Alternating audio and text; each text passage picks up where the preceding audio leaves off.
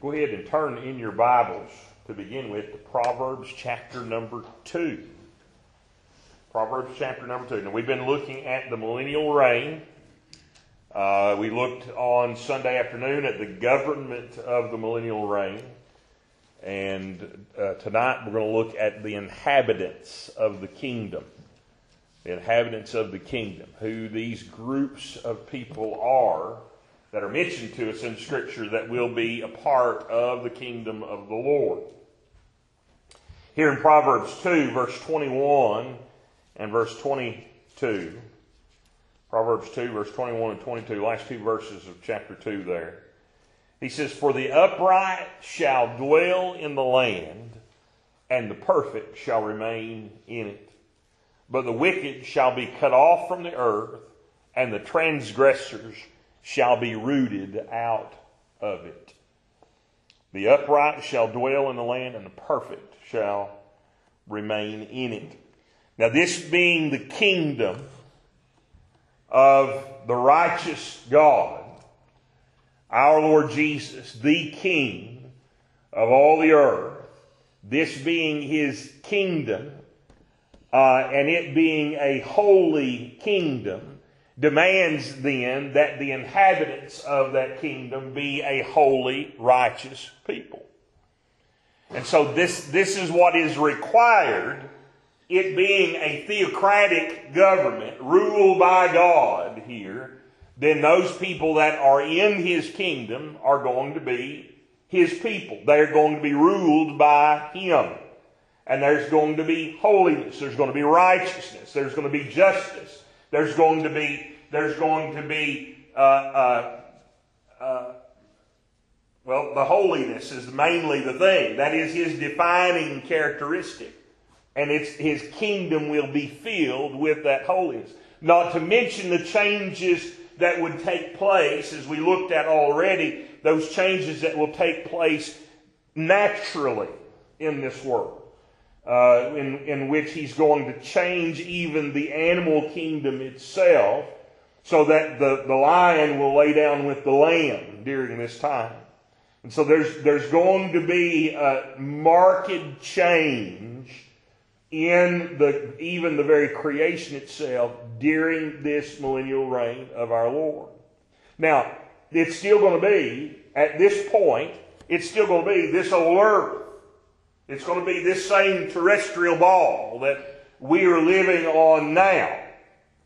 But he's going to make those changes in it during this millennial kingdom. Now, it is immediately following the millennial kingdom when the judgments are done, as we've, we've looked at those a little bit there in Revelation chapter number 20, that the earth itself will at that time be burned up. It's going to be recreated. But Peter says he's going to melt the elements with fervent heat at that point. And so it's there where the earth is going to be recreated at that point at the end of the millennial reign as we journey on into the eternal ages. But during the, during the millennial reign, during that thousand year period, the earth is still going to be this earth. But nevertheless, he's going to make these changes in the earth because he rules. Because he rules, these things will be changed. And so the inhabitants of the earth at that time are going to be holy, righteous people. Only those washed in the blood of Christ will be permitted to enter into the kingdom of Christ.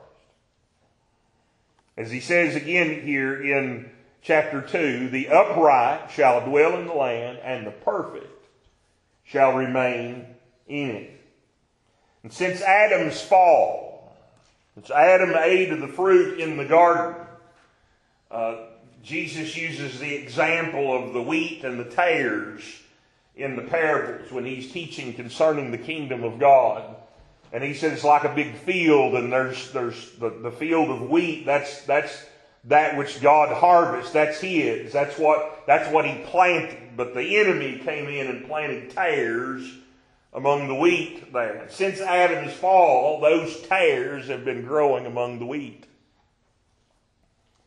And the, in the in the in the parable rather, those servants of the of the master said, "Well, do you want us to go out and pull them up?" I said, "No, don't go pull them up right now. You'll you'll tear up the wheat with it if you go pull it up now. Just wait till harvest time. At harvest time, we'll pick it right out. It won't be no problem. We'll separate it out then." And that's what happens at the end of the tribulation period, at the end of the seven year period of tribulation. That's when those tares will be taken out from among the wheat. And the wheat will be harvested, brought into the presence of the Lord, and those tares removed. Matthew 25. Go over there and look with me. Matthew 25. And the Lord gives a great deal of, of detail to us here concerning this event.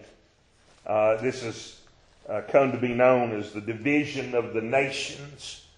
Uh, but this is where at those living during the time of tribulation that come out of the tribulation, those alive at that point, those who are his people, those who belong to him, they are, he calls them his sheep, and those who are not his people, he calls them the goats and he separates them at this point here in Matthew 24.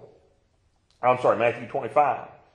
And he, he says there in verse number 31 of that passage, he says, When the Son of Man shall come in his glory and all the holy angels with him, then shall he sit upon the throne of his glory, and before him shall be gathered all nations, and he shall separate them one from another. Not nation from nation, but his people among those nations is what he's separating there. There's some that have the idea that he's going to separate nations and he's going to have this nation that's his and this nation that's not his. No, it's just his people gathered from out among all of the nations.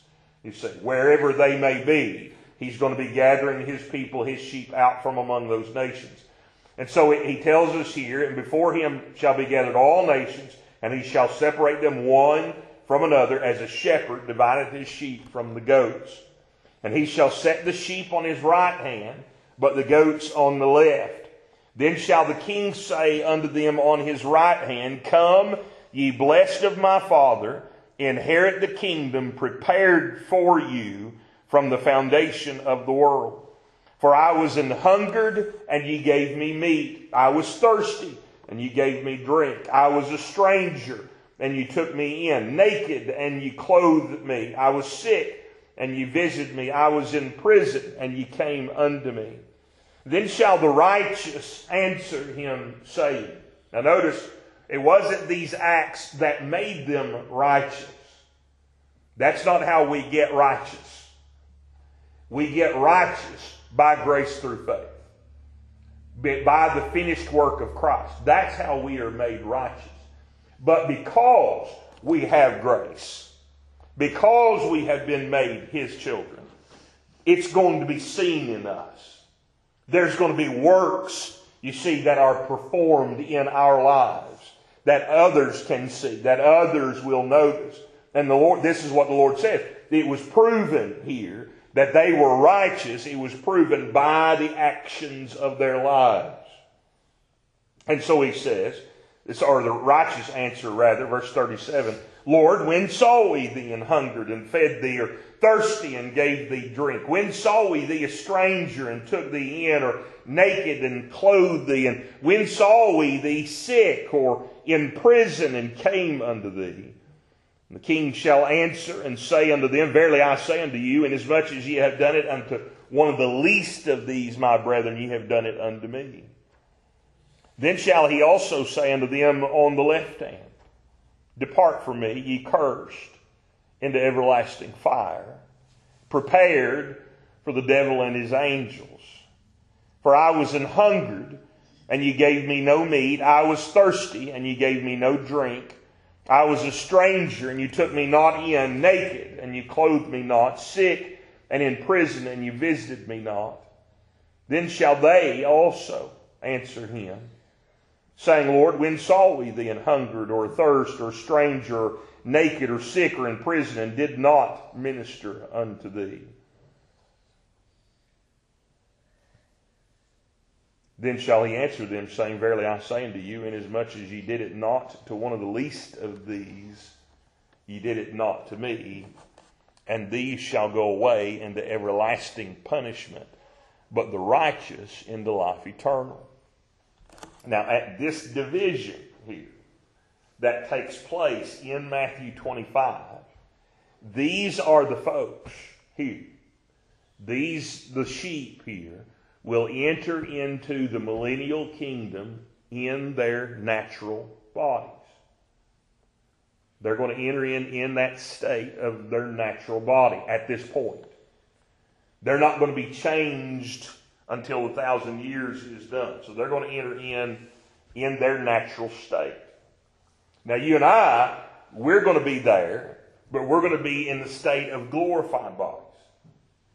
And so we're going to be as our Lord in that sense. And so these folks that are entering in at this point, that this is this is two divisions right here in, in the people that will be in the kingdom at this point. You'll have those in glorified bodies, which are those that are saved now. And then you'll have those in natural bodies of those that are saved during the tribulation period. These, this is how we will enter into the millennial kingdom. Those already with glorified bodies, those that enter in after the tribulation that are brought in in their natural bodies. Now, that's, that's the first division. Now, there are of those, or of these two groups, there are four basic groups of saints that will populate the millennial kingdom. There's, first of all, those glorified saints, those who have received their glorified bodies, as 1 Corinthians 15 tells us about, who are not of the Lamb's bride. And then you have those glorified saints who make up the Lamb's bride. And so our Lord has a bride that he has set apart. And there are those that are there that are not apart. They are guests of the bridegroom, if you will. So there, those are two divisions there among those glorified saints. Uh, by the way, the bride is the Lord's church, his churches. 2 Corinthians 11 tells us this. Now, this is the only verse that speaks to this. And so, because it's the only verse that speaks to it, I cannot be adamant about anything else other than the fact that it is the bride is his church. That's all I can that's all I can be adamant about.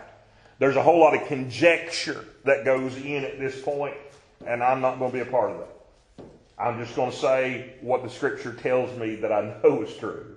2 Corinthians chapter number 11, Paul tells us that here as he's speaking to the church at Corinth in verse number 2. 2 Corinthians 11, verse number 2. Now, the remarkable thing is, is all of this mess that the church of Corinth was guilty of. I mean, they had, if you had, if there was, if there was something you could have wrong, that was them. They had, they had everything wrong that was taught them. They, they had everything upside down. And, and Paul spends the whole first letter that he's written to them, actually his second letter that he's written to them, but it's the first one we have recorded. And he, he spends that time in that letter telling them, this is what you've got wrong here, this is what you got wrong here, this is what you got, you need to straighten this up, you need to repent of this thing, you need to make sure this is cleaned up. And he spends the whole time telling them, you've got all of these things wrong. Right? Paul is so hard on them that when he writes the second letter here, Second Corinthians, he begins that letter, I'm sorry I was so hard on y'all. I'm thankful that you received the letter. I'm thankful that you've made the, those changes that I, I, said. I'm thankful you've repented of these things. I'm so thankful you heard me, my, but I'm sorry that I was so hard. I mean, and it was First Corinthians is a hard letter. I, I would I would hate to be receiving that letter from Paul, especially receiving that letter and then it be put in the scriptures. Because then everybody knows, right? But he, in, in all of that mess, in all of, in all of, all of their failures, and all of the sin that they were a part of, that they had allowed within their church body, if any, I mean, if you're going to write off any church and say, I don't think they're a true church of the Lord Jesus, that would be it. Which teaches us that it ain't our business to be writing people off. Now we can call their heresy heresy. We can declare what we we can state where they're wrong, but we don't need to be. We'll let the Lord write them off. If we can't fellowship with them, all right, we can't fellowship with them because of the sin that's going on. But nevertheless, I, am because of this, I'm not going to be so rambunctious to say, well, I just think the Lord's done with them. Because he's not done with them until he's done with them.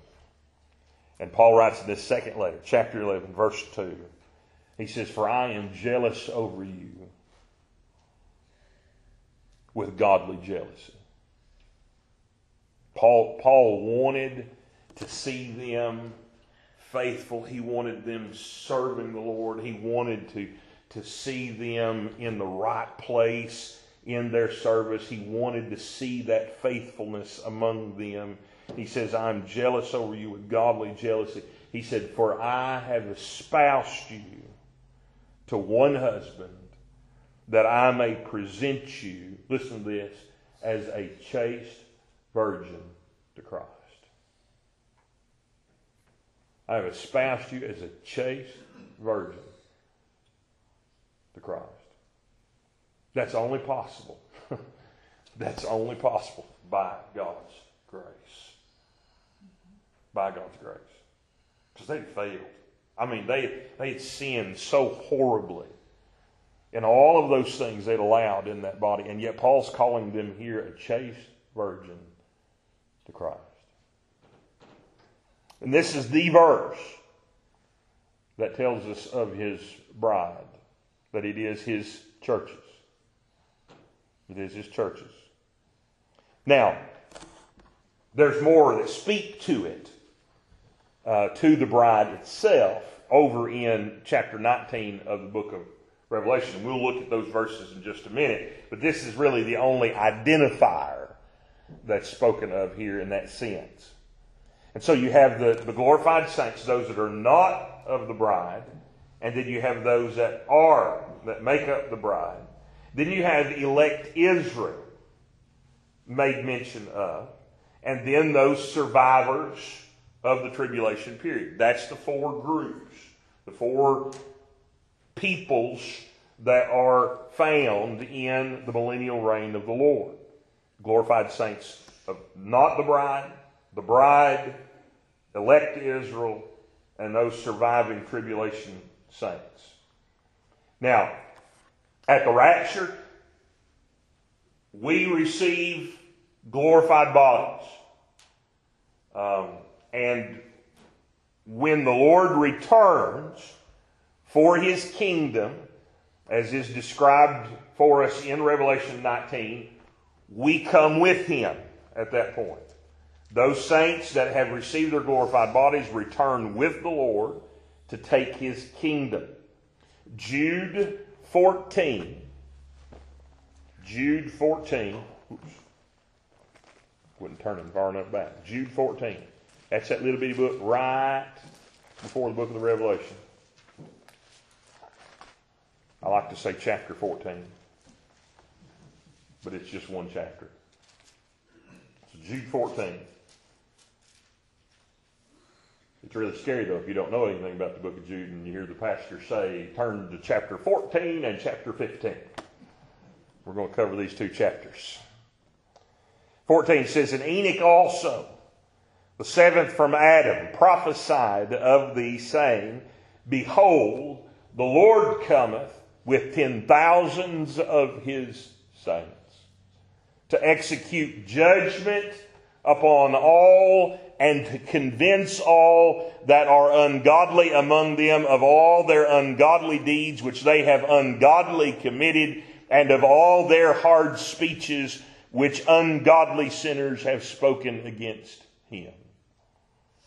And so here that he's coming with ten thousands of his saints to execute judgment upon all. This is he's not done that yet. He's not executed this judgment yet. That judgment is coming at the end of the millennial kingdom, or at the end of the, the tribulation period when he sets up his millennial kingdom, and then especially those final judgments there at the end of the millennial reign. But we, he, Jude tells us here, we're coming with him, or actually tells us, Enoch tells us, that we're coming with the Lord when he returns. And we see that also in Revelation 19, uh, in that description there of his coming. Uh, he, he tells us in verse number 11 of chapter 19. He says, And I saw heaven opened, and behold, a white horse, and he that sat upon him was called faithful and true, and in righteousness he doth judge and make war. His eyes were as a flame of fire, and on his head were many crowns, and he had a name written that no man knew but he himself. Now, John gives us a little bit of description of the Lord's appearance here. He gives us a, a, a more uh, expansive description of him in Revelation 1 when the Lord gives him this revelation. And we see that when you compare Revelation 1 with Revelation 19, we see those same things about him that John sees in Revelation 1, he's seeing here also in Revelation 19 when he's coming to take his kingdom at this point. And so he, he, he, he sees him with eyes, a flame of fire. His head were many crowns. He had a name written that no man knew but he himself. He was clothed with a vesture dipped in blood, and his name is called the Word of God.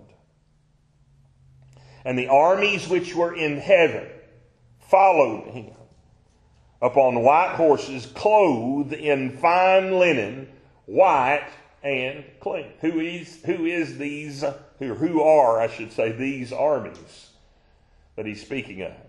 Well, that's us. That's the saints of God that have their glorified bodies. They have received their rewards at the judgment seat of Christ at this point. And we know this because of what they are attired in. Fine linen, white and clean is their dress. And he has already told us over in verse 8. Look with me there. In verse number 8, this is the garment that is given to his saints. And to her, speaking of the bride, to her was granted that she should be arrayed in fine linen, clean and white, for the fine linen is the righteousness of saints.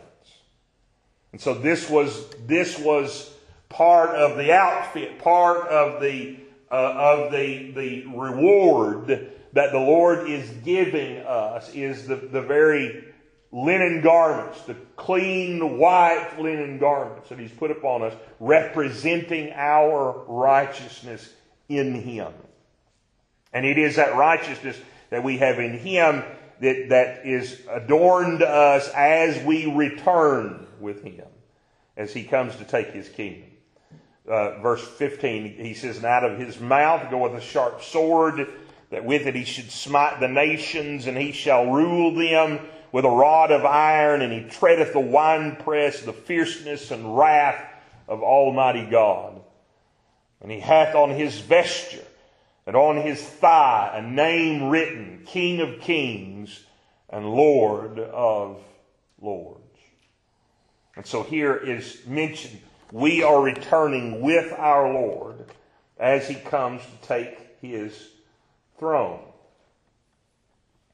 Now, the Lamb's bride is going to be one of those groups that return with him.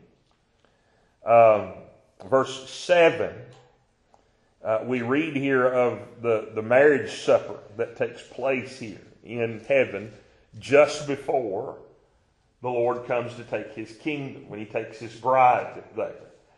And he says, Let us be glad and rejoice and give honor to him. For the marriage of the Lamb is come, and his wife hath made herself ready. And to her was granted that she should be arrayed in fine linen, clean and white, for the fine linen is the righteousness of saints. And he saith unto me, Write, blessed are they which are called unto the marriage supper of the Lamb. And he saith unto me, These are the true sayings of God. And I fell at his feet to worship him. And he said unto me, See thou do it not. I am thy fellow servant, and of thy brethren that have the testimony of Jesus. Worship God. For the testimony of Jesus is the spirit of prophecy. And so he, he mentions here this, this marriage supper that goes on, this, this marriage celebration that takes place just before he comes to take his kingdom. His bride also, arrayed in that same fine linen, is returning with the Lord when he comes. We will never be parted from him. Now, I made a misstatement a minute ago. I said the only place it's mentioned is 2 Corinthians chapter 11, verse number 2. It's mentioned also in Ephesians chapter 5 very plainly.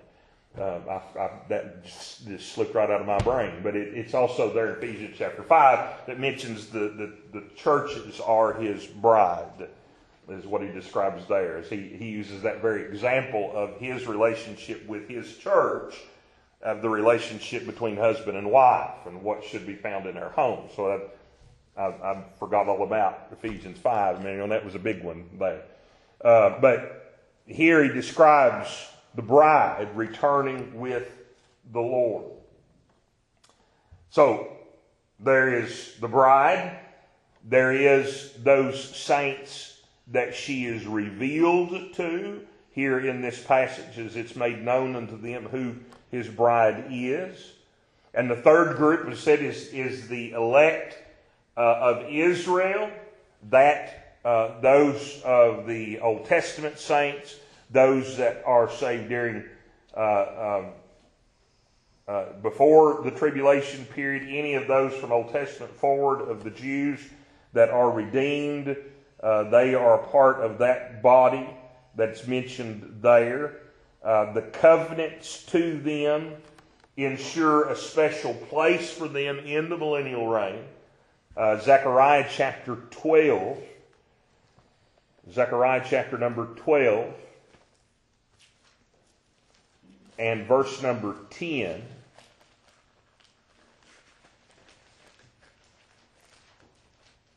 Zechariah 12 and verse number 10.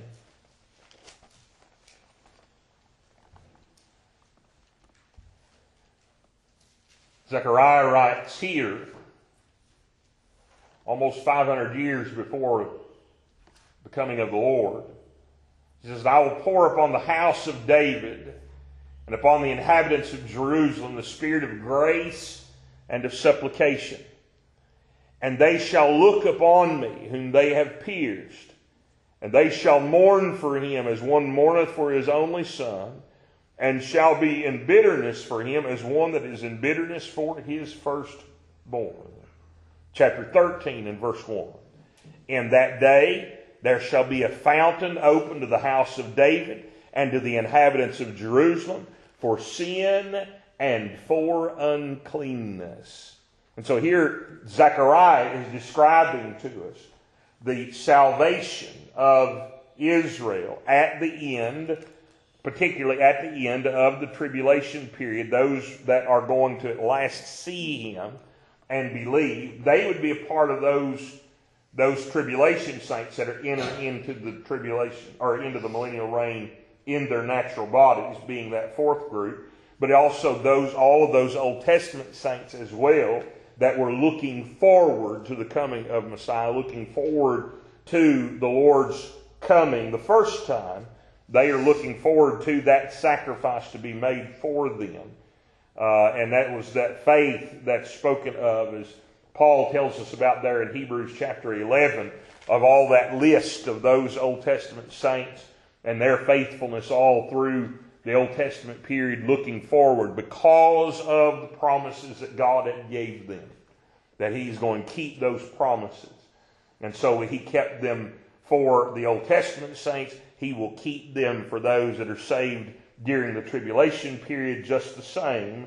Those, those covenants remain sure during that time. Isaiah speaks of this in Isaiah chapter 14, Isaiah chapter 49, Isaiah chapter 60, 61, 62. All through those passages there, he's describing God's work toward Israel to bring them to himself and that he will accomplish this task.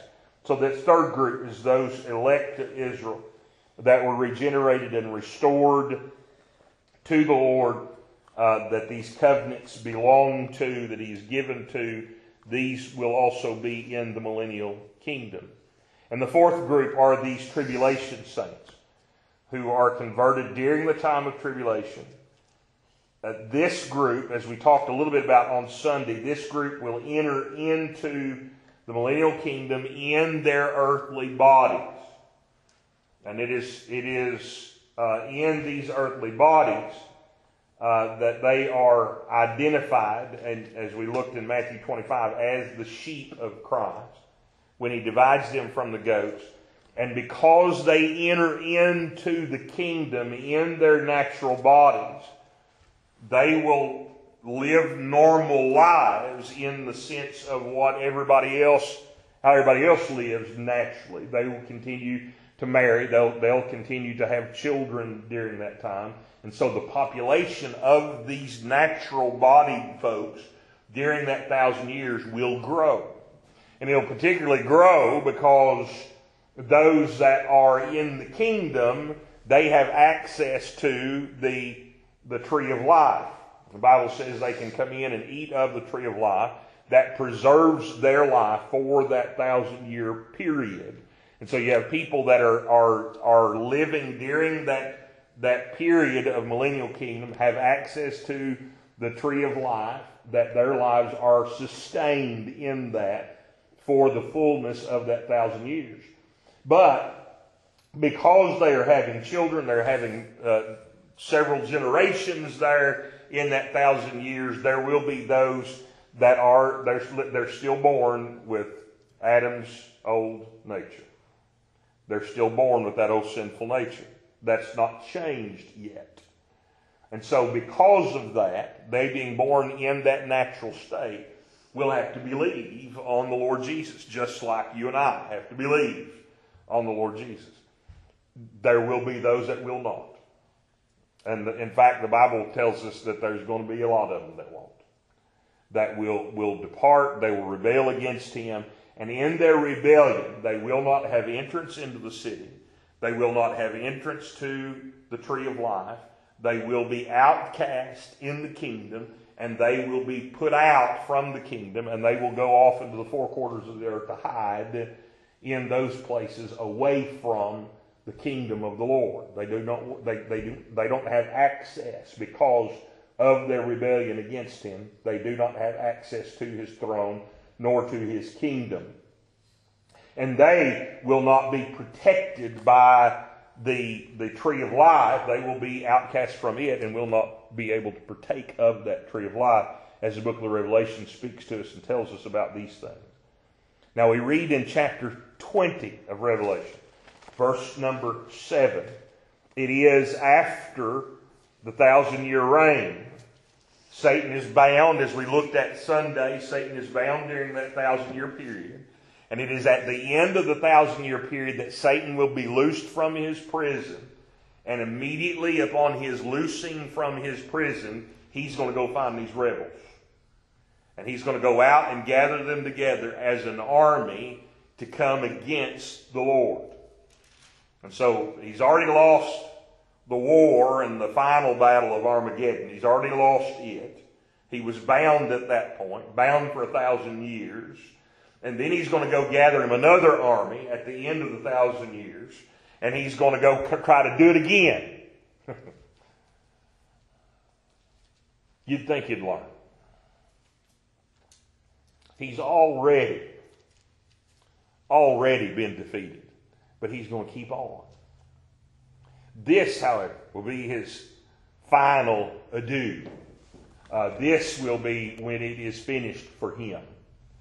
The Antichrist and the false prophet are already cast into the lake of fire at the battle of Armageddon. This battle, he will go into the far reaches of the earth and to Gog and Magog and gather these rebels together to battle. And the Bible tells us there in verse number 8 of chapter 20, the number of whom is as the sand of the sea. So there's going to be a lot of rebels against the Lord by the time that thousand years is finished. And that, that just, that just blows my mind. To see, to see, to see, now these folks were born during this period, and so they, they have no understanding what the world was like before. They, they didn't experience what it was before, but now, in this time of perfect righteousness, perfect holiness, of life, a period of life, they can see, they can see the holiness, they can see the righteousness going on in the kingdom, and yet they will rebel against that because of that old sinful nature. And in their rebellion there, they would dare not only rebel against him, but then think, oh yeah, let's follow this Satan fellow. And go back and fight against that dictator that's ruling over us. The Bible tells us, verse 9, and they went up on the breadth of the earth and compassed the camp of the saints about, and the beloved city, that being Jerusalem, and fire came down from God out of heaven and devoured them. So, once again, not much of a battle. Had a nice turnout, big army, but not much fighting the Lord wipes them out with fire from heaven, devours them. And the devil that deceived them was cast into the lake of fire and brimstone, where the beast and the false prophet are, and shall be tormented day and night forever and ever. The most important inhabitant of the kingdom, however, is not these four groups that we've made mention of but it is the Lord Jesus Himself. He will be seated on His throne. It will be a throne of glory. He will be reigning in unsurpassed majesty. And He has dominion over all of the earth and all of the inhabitants in the earth. And in His glory, He will have a perfect righteous, holy, just rule. Righteous, holy, just rule that is unsurpassed. That we, we can't even begin to imagine, based upon what we have seen in our own lives or even seen in history, we can't even begin to imagine the wonder the wonder of our Lord's glorious kingdom and his rule. He's the most important inhabitant of that kingdom. For without him being the inhabitor of that kingdom, you and I would not inhabit that kingdom. We are there because he is there. And so this is the inhabitants of the kingdom of our Lord in the thousand year reign. Now, next time we'll look, Lord willing, at the um, judgments that we're told about there in chapter number 20. This is the second resurrection, is what John calls it here.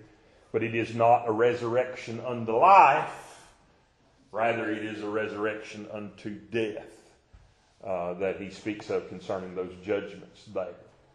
And that will take place there at the end of the millennial reign of our Lord. And then we are brought into the eternal ages. Again, again, the thousand years is only marked off because God's got stuff to do. The, the rulership, the kingdom does not stop at that thousand year point. It just marks the place where the kingdom that or the, the, the judgments rather are carried out and and the recreation of the earth at that point. Heaven and earth, heaven's done away, new new heavens and new earth made there, and we enter into those eternal ages at that point. And so the the, the whole the whole uh, part about the the marks, the scars of sin on this earth are done away with at that point. It is at that point that the, the whole of the creation is remade and renewed in the Lord Jesus, and no more mark, no more stain of sin, no more sinful nature left behind at this point. We enter into a perfect, holy eternity. Everybody. Perfect, holy eternity. And that's what takes place in those in those at the end of that millennial period. The kingdom goes on. Understand, the kingdom goes on. It does not end, it continues on. Our Lord continues to rule. It's just in the perfection of eternity at that point. All right, let's all rise and we'll be dismissed.